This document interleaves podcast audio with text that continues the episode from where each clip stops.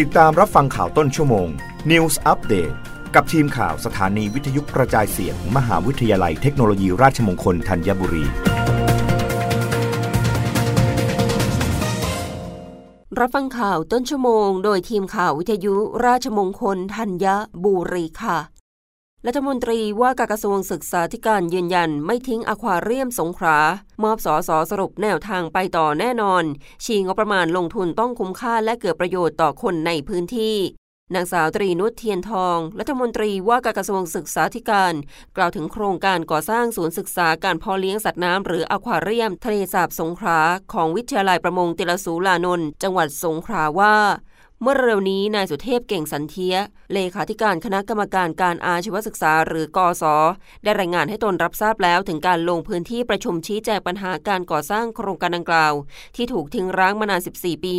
และใช้งบประมาณไปแล้ว 1,400 ล้านบาท ร่วมกับผู้ว่าราชการจังหวัดสงขลาและเครือข่ายพลเมืองสงขลา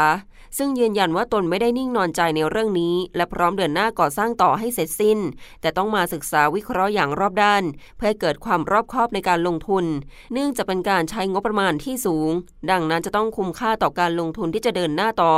อีกทั้งจะต้องทำให้เกิดความโปร่งใสและตรวจสอบได้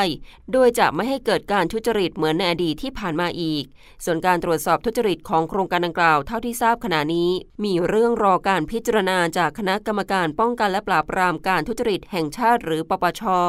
ทั้งนี้ตอนได้มอบหมายให้ดรสุพัฒน์จำปาทอง ปลัดกระทรวงศึกษาธิการไปจะทำรูปแบบการก่อสร้างต่อว่าจะเดินหน้ารูปแบบใดเพราะยุคสมัยเปลี่ยนไปแล้ว และอาคารอควาเรียมก็มีการก่อสร้างมาเป็นเวลานานหลายสิบปี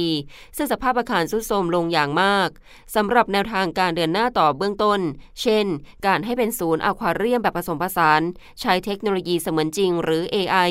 การจะทำศูนย์ฝึกอบรมให้เยาวชนเรียนรู้ ซึ่งมีหลากหลายแนวทาง โดยจะนำแนวทางการก่อสร้างต่อ ให้พื้นที่เลือกว่าแนวทางใดจะตอบโจทย์ต่อการลงทุนที่คุ้มค่ามากที่สุด รับฟังข่าวครั้งต่อไปได้ในต้นชั่วโมงหน้า กับทีมข่าววิทยุราชมงคลธัญบุรีค่ะ รับฟังข่าวต้นชั่วโมง News อัปเดตครั้งต่อไป กับทีมข่าวสถานีวิทยุกระจายเสียง มหาวิทยาลัยเทคโนโลยีราชมงคลธัญบุรี